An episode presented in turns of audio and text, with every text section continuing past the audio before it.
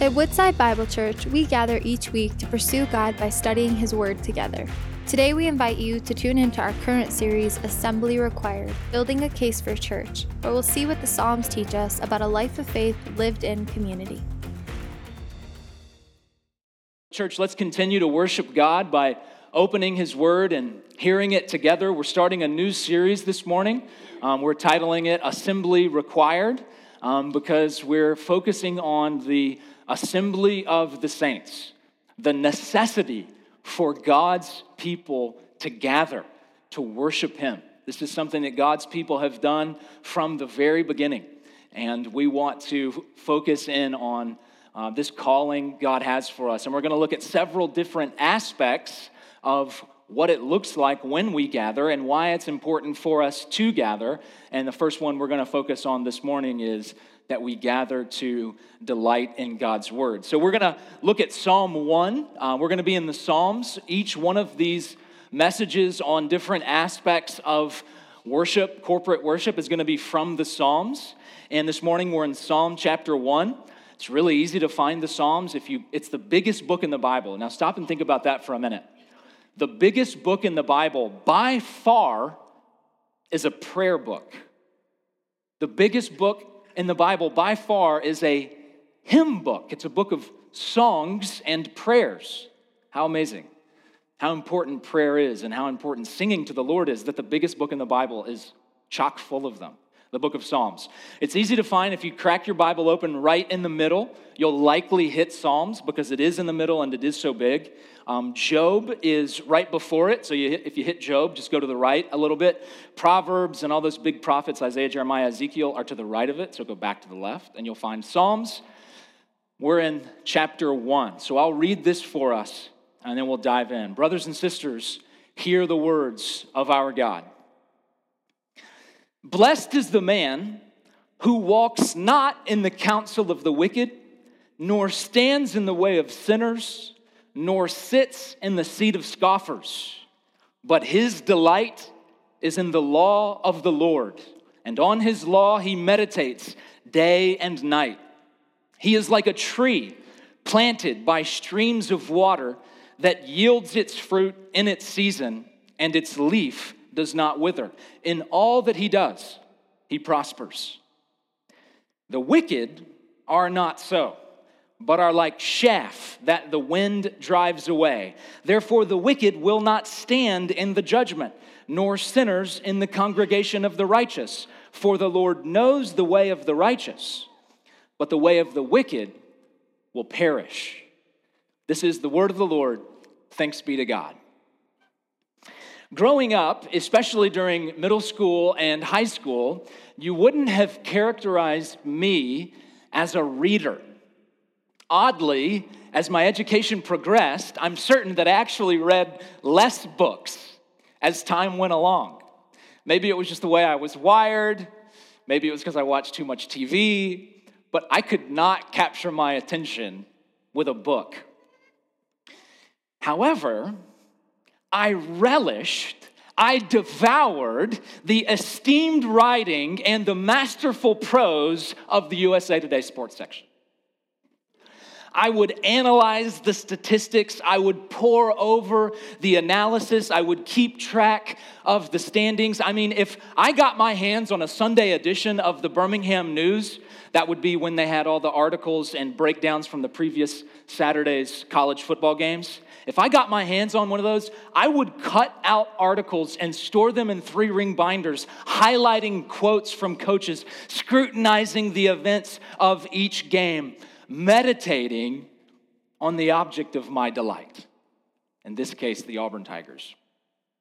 And as I was thinking about this introduction, I thought, I gotta call my mom and see if she still has these three ring binders. So I called her, she said, Oh, yeah. And I asked her to send me some pictures. so if you guys can see just how big of a dweeb I was. this is after a big win over LSU. Uh, Antoine Nolan was number 13. I might have his autograph a few times. Dameyune Craig, my favorite Auburn football player ever, quarterback, the 1997 SEC West divisional champions. got beat 34 31 by Peyton Manning in the Tennessee Vols in the SEC championship game. That was heartbreaking. now you might be thinking, man, you're a dork, dude. And I don't argue with that. But I didn't care about being a dork because I delighted. I delighted in this team. And so I poured over any word I could get about them. What do you delight in? What has captured your heart's affections? What is so pleasurable to you that you can't keep yourself from focusing on it, studying it, thinking about it? And there are many options for us, right? Maybe it's fashion or fitness, maybe it's cooking or gardening or hunting, maybe it's business or sports or cars or photography or traveling or politics or music. There are any number of things that could steal our deepest devotion. But what the psalmist lays out for us is that God's people delight in God's word, and we gather to delight in God's word together. That's a big part of what we're doing when we gather for worship is to delight in God's word together. Of course, we gather so that God can hear from us.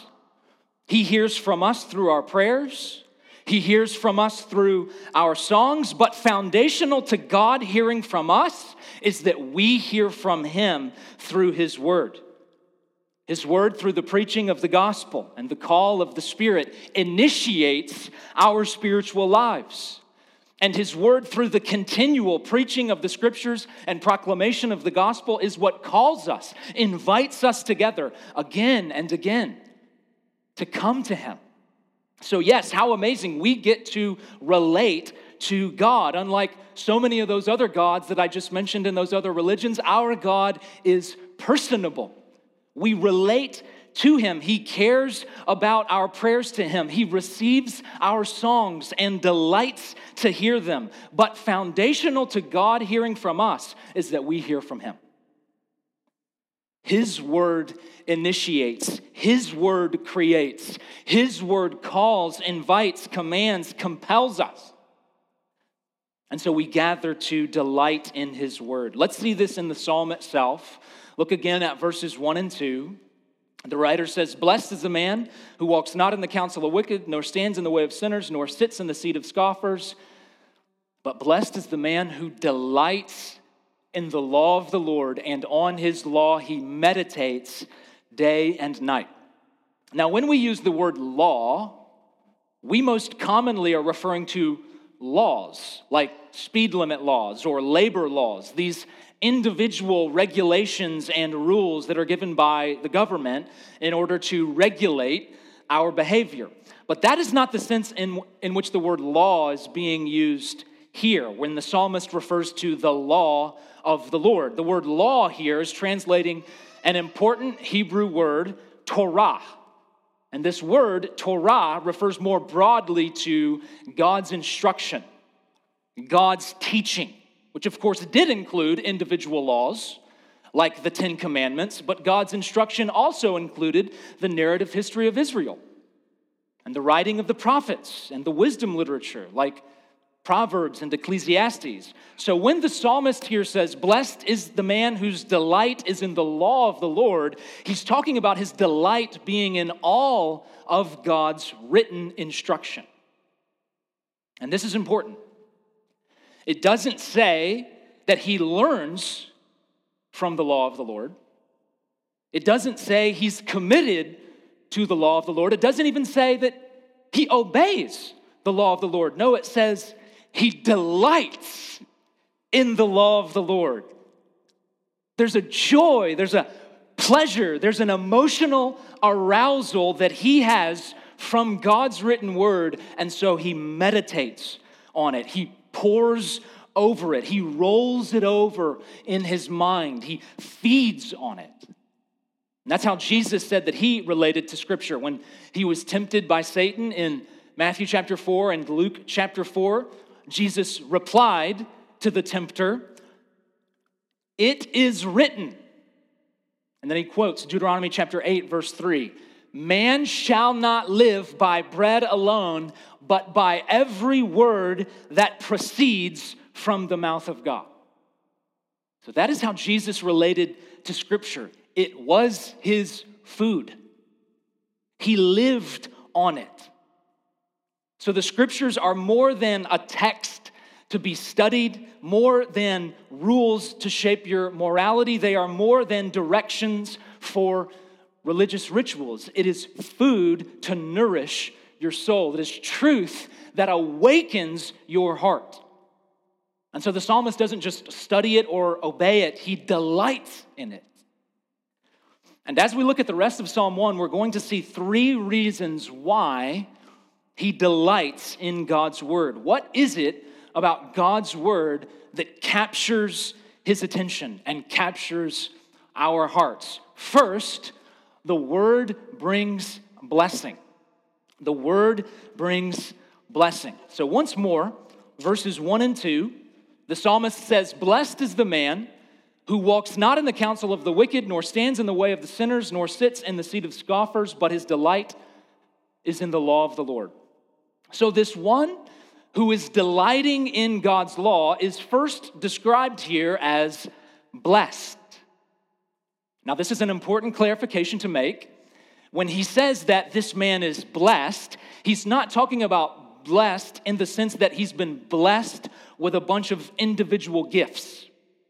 Like God blessed him with children, or God blessed him with peace, or he's been blessed with a huge harvest.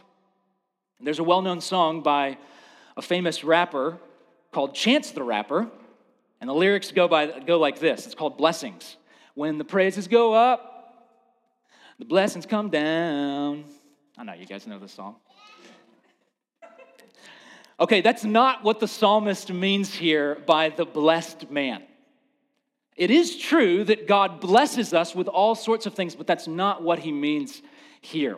When he says the blessed man, he's referring to the condition of his life or the state of his life. He's a blessed man, not in the sense that he's been given a bunch of earthly or even heavenly blessings. He's blessed in the sense that he's a flourishing man, he's a thriving man. He lives in a state of blessedness, regardless of whether or not he has any earthly blessing like children or money or status or education or whatever. Regardless of those things, he's flourishing. He's happy. He's got a deep, unshakable joy because he delights in God's law. He hears God's voice in Scripture and it enlivens his heart. I want to tell you a story that, if weren't true, we wouldn't be sitting in this room right now. There's a man from Royal Oak named Merrill Spencer and he worked in education, but he also volunteered for a ministry called the Christian Businessmen's Association back in the 70s and 80s. And in the early 1980s, one of Merrill's responsibilities with the ministry was to follow up with people who had attended one of the ministry's business lunches where they would have a speaker share their testimony and share the gospel. And, you know, they'd have cards on each table. Attendees could fill out a card if they wanted to indicate that they wanted someone to follow up with them after the lunch. Well, one of the businessmen that Merrill was assigned to follow up with, we now know as Pastor Gary. Gary had just become a Christian just a few days prior. He had experienced a radical conversion away from the ways of the world. Gary had a beautiful family, a thriving business, but he had only known the Lord for a few days. And Merrill Spencer showed up at Gary's office at Northfield Plaza in Troy, and he offered to disciple Gary in God's Word. And so every week for a year, Merrill walked Gary through an overview of the Bible. He gave him a Christian worldview, a Christian life view. He schooled him in God's word. He taught Gary, this is the good life.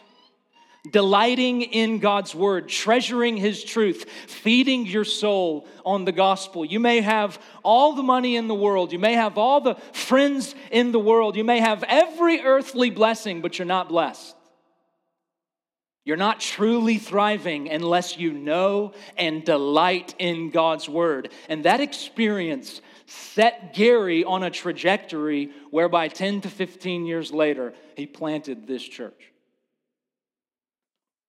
Gary had every earthly blessing a beautiful wife, beautiful children, growing businesses, but he experienced true blessedness through God's word, and it's impacted each one of our lives. It's impacted this community. So, friend, where are you looking for the good life? Where are you looking for the blessed life? Is it by following some politician?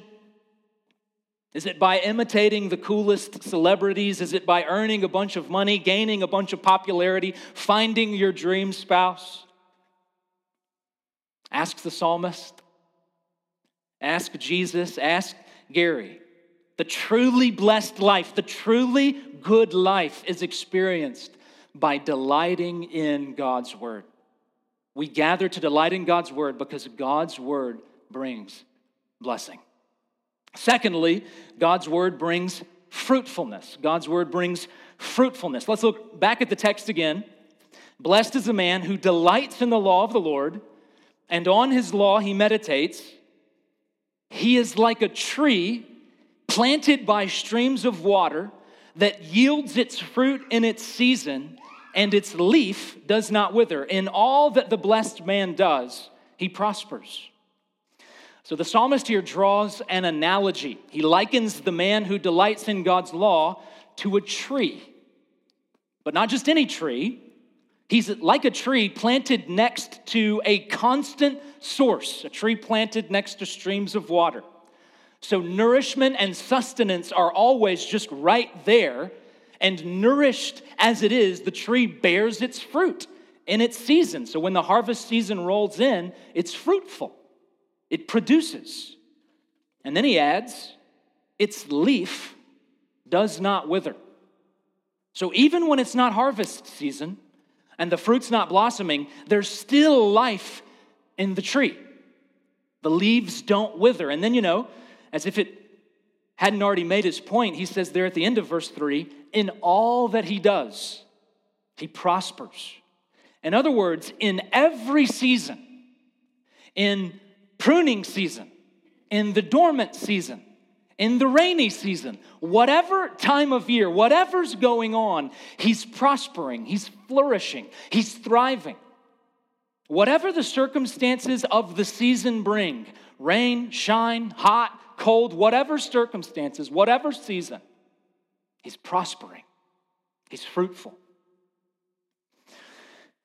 Two years in a row, both 2015 and then again in 2016, I failed to get a pastoral job that I really wanted. Now, FYI, I wasn't trying to get those jobs while I worked here. I didn't start working here in 2018, so I'm not like confessing that I was trying to leave this job. Love my job. No, this was before I came here in 2015, and then again in 2016. I didn't get a job that I really wanted and I really thought I was going to get. And it was like this soul level disappointment. and after that second round of these disappointments, it was the dog days of summer in 2016 in Louisville, where we lived then, scorching hot. We left church one afternoon, started the trip home, and it took about 300 yards down the street until our back right tire was totally flat. And you know how it is after church small kids, hot temperatures, the kids are screaming, me and Meg are fighting, everybody's sweating. And so I climb underneath the car on this dirty gas station asphalt to start to try to fix the tire. And the disappointment and the stress and the frustration of that moment was just thick. And in that moment, underneath the car, I didn't hear God audibly, but I may as well have. And here's what hit my mind like a Mack truck CT, you are not going to find your joy in your circumstances. CT, you are going to find your joy in me apart from your circumstances. In other words, here's what I think the Lord was saying CT, I'm not going to let you find your joy in the circumstances of your job status. I'm not even going to let you find your joy in whether your car stays filled with air, your car tire. Job or no job, full tire or flat tire, whatever the circumstances, you are going to find your deepest delight, your deepest joy in me, in my word, in my son, and my grace. And man, what a valuable lesson to learn. The one who truly, deeply delights in God's word is prosperous, even when he's underneath a car and everybody's fighting and I'm sweating and I'm in my church clothes. In every season, in every circumstance, in the highs and the lows, in the good times and the bad, he's flourishing. So, what about you? What about us, church? When the economy crashes, are you planted? When the financial resources dry up, are you still fed by the truth and goodness of God's word? When the circumstances of life seem fruitless, are you still prospering in the Lord? Well, that kind of enduring, doesn't matter what the circumstances are, joy can be ours when we feed on God's word and meditate on his law. So gather with us, continue to gather with us as we worship the Lord by delighting in his word. We gather for the word because it brings blessing, because it brings fruitfulness in every season, and finally, because the word brings salvation. The word brings salvation. One more time, look at the last few verses of the psalm, verse 4 and forward. The blessed man who delights in the law of the Lord prospers in all that he does, but the wicked are not so. They are like chaff that the wind drives away. So, contrasted with the planted, rooted strength of the one who delights in God's word, is the weightlessness of the wicked. They are like substanceless chaff. So, him referring to them as chaff is a reference to the way grain was winnowed in order to get the fruit out of the grain. They would utilize the wind to blow away the weightless chaff. Well, the psalmist says that's the wicked.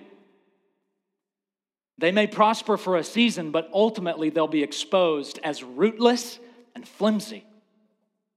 In verse 5, he continues Therefore, the wicked will not stand in the judgment, nor will sinners in the congregation of the righteous. So now he drops the analogy of blowing wind and speaks quite literally the wicked will be judged.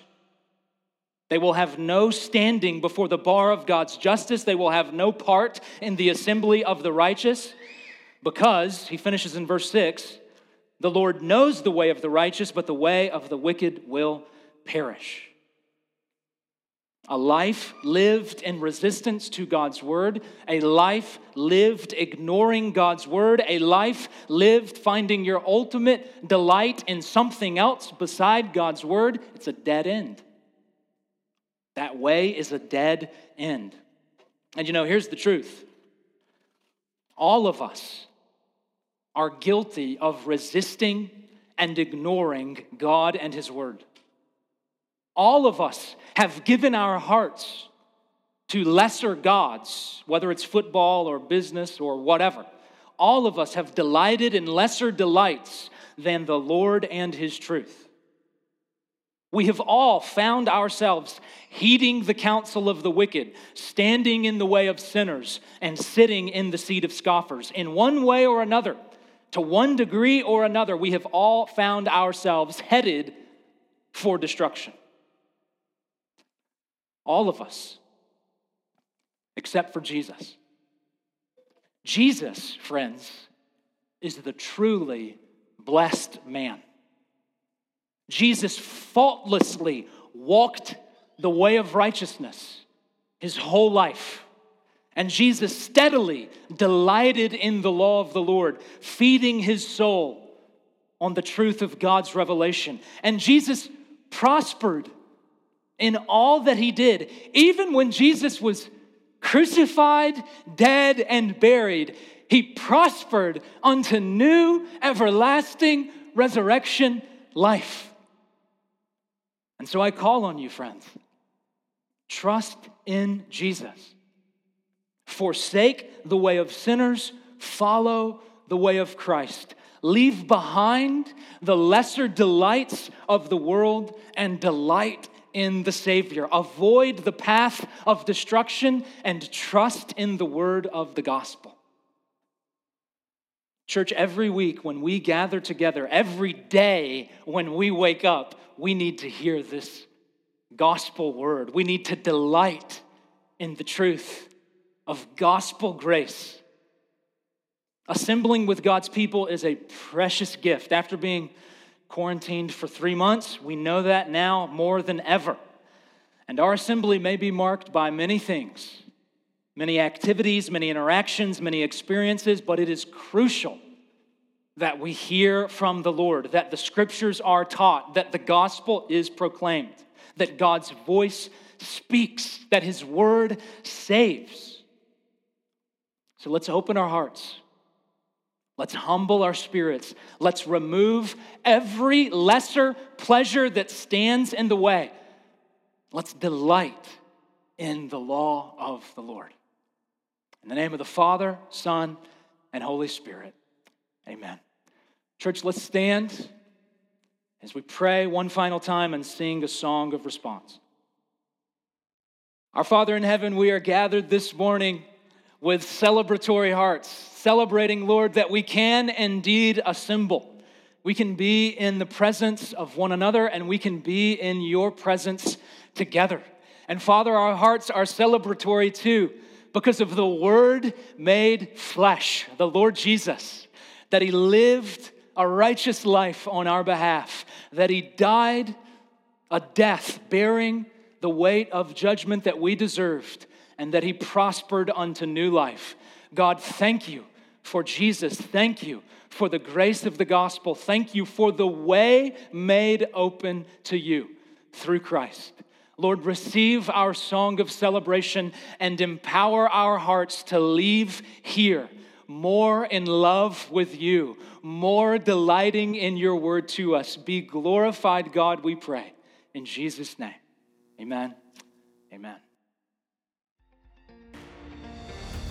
Thank you for joining us as we study God's Word together.